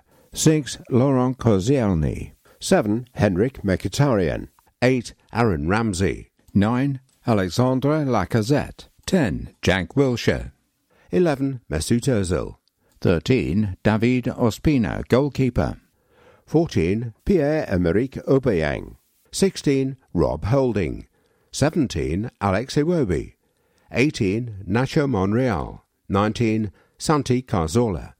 20. Shkodran Mustafi. 21. Calum Chambers. 23. Danny Welbeck. 24. Hector Bellerin. 27. Konstantinos Mavropanos.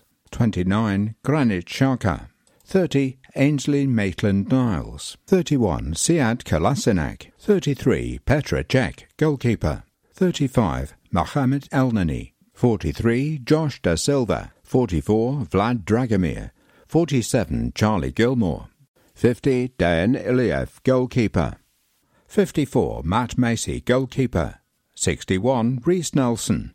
62. Eddie Nketiah. 63. Jordi Osei-Tutu. 69. Joe Willock. For West Ham United, manager David Moyes, blank shirt, shorts and socks. 2. Winston Reid. 3. Aaron Cresswell. 5. Pablo Zabaleta. 7. Marco Arnautovic. 8. Cheikhou Kouyaté. 9. Andy Carroll. 10. Manuel Lanzini. 12. Jordan Hugill. 13. Adrian, goalkeeper. 14. Pedro Obiang. 16. Mark Noble. 17. Javier Hernandez. 18. João Mario. 19. James Collins. 21. Angelo Ogbonna. 22. Sam Byram. 23. Sead Haksabanovic. 25. Joe Hart, goalkeeper. 26. Arthur Masuaku. 27. Patrice Evra. 30. Michail Antonio. 31. Edmilson Hernandez.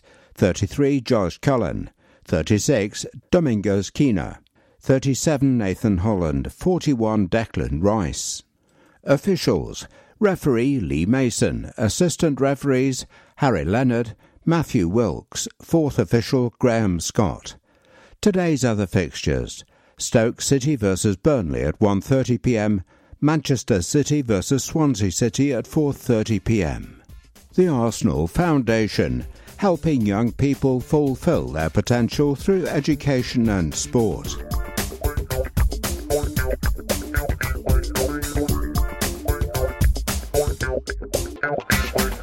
Hello, this is Arsene Wenger.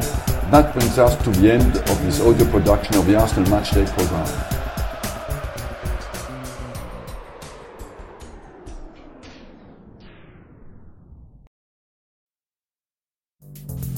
Consumer One.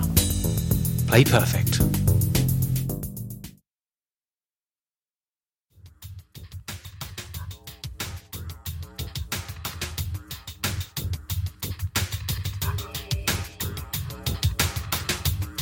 Gatorade.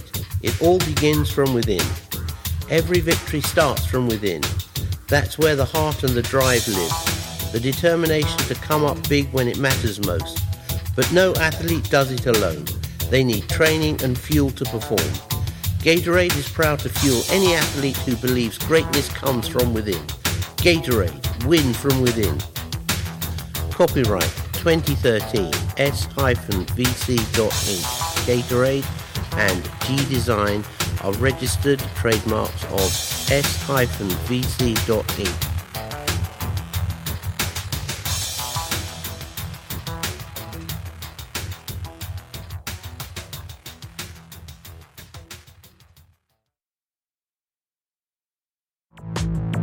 Do everything once in a lifetime in Australia and New Zealand. Don't just visit, live it. From the rugged outback and spectacular coastlines to adventure sports and natural wonders. Choose from seven destinations on emirates.com slash UK. Hello tomorrow. Emirates.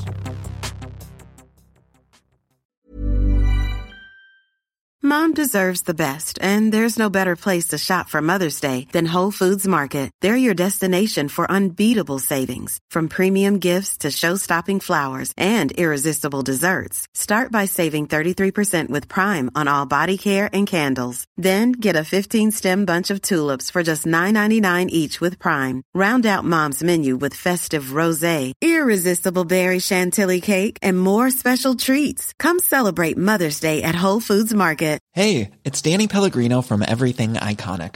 Ready to upgrade your style game without blowing your budget? Check out Quince. They've got all the good stuff shirts and polos, activewear, and fine leather goods, all at 50 to 80% less than other high end brands. And the best part? They're all about safe, ethical, and responsible manufacturing. Get that luxury vibe without the luxury price tag. Hit up quince.com slash upgrade for free shipping and 365 day returns on your next order. That's quince.com slash upgrade.